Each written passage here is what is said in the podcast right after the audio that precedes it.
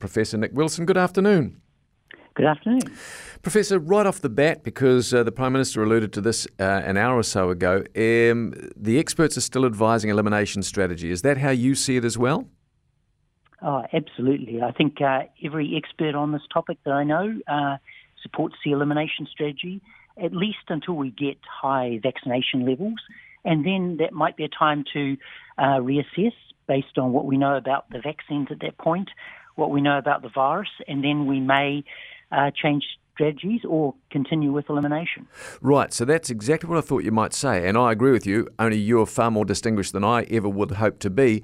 But I note today in Melbourne there are 18, or in Victoria, 18 new cases, and one of their leading epidemiologists told the Melbourne Age, he says, What worries me most is the number of mystery cases continuing to grow each day, even with the harshest of restrictions, similar to New Zealand. It tells me, he says, lockdown isn't enough. So, what happens if lockdown isn't working? Where do we go from there? Well, yes. I mean, this is the situation in Australia that it's very diverse. You have places where elimination has successfully worked, even against the Delta variant, such as Queensland and South Australia and, and Western Australia.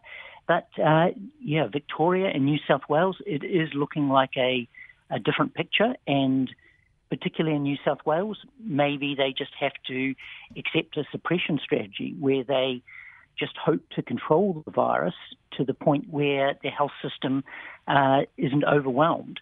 So I think that's what they're looking like doing, and that might be a reasonable approach when uh, things have got as bad as they have in New South Wales, and uh, the population are just uh, fed up with uh, the, the lockdown restrictions. So that's that's completely understandable. Mm. Look, we're currently in the elimination strategy. So you've published a paper uh, that says we should not dismiss the possibility of eradicating COVID 19.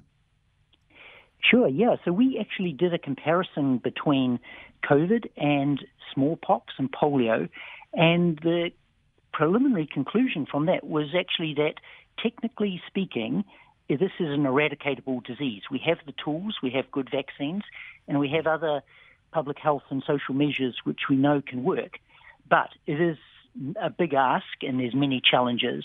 Uh, partly because the world is so divided on so many issues, it might be hard to get global agreement, and also uh, there, would need to be probably more work to uh, get the vaccines working even better.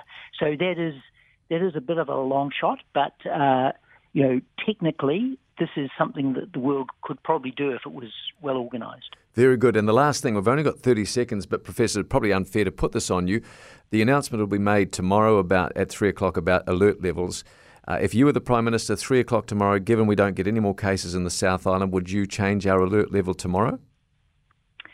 Uh, probably. Uh, look at um, yeah, moving down to alert level three for the South Island. Perhaps getting a few more uh, wastewater test results to sort things out with um, those those tests with Christchurch, which are probably from the MIQ facility, but we'd need to be sure about that. Very good. We're so Thanks. grateful for your time. Thank you, Professor.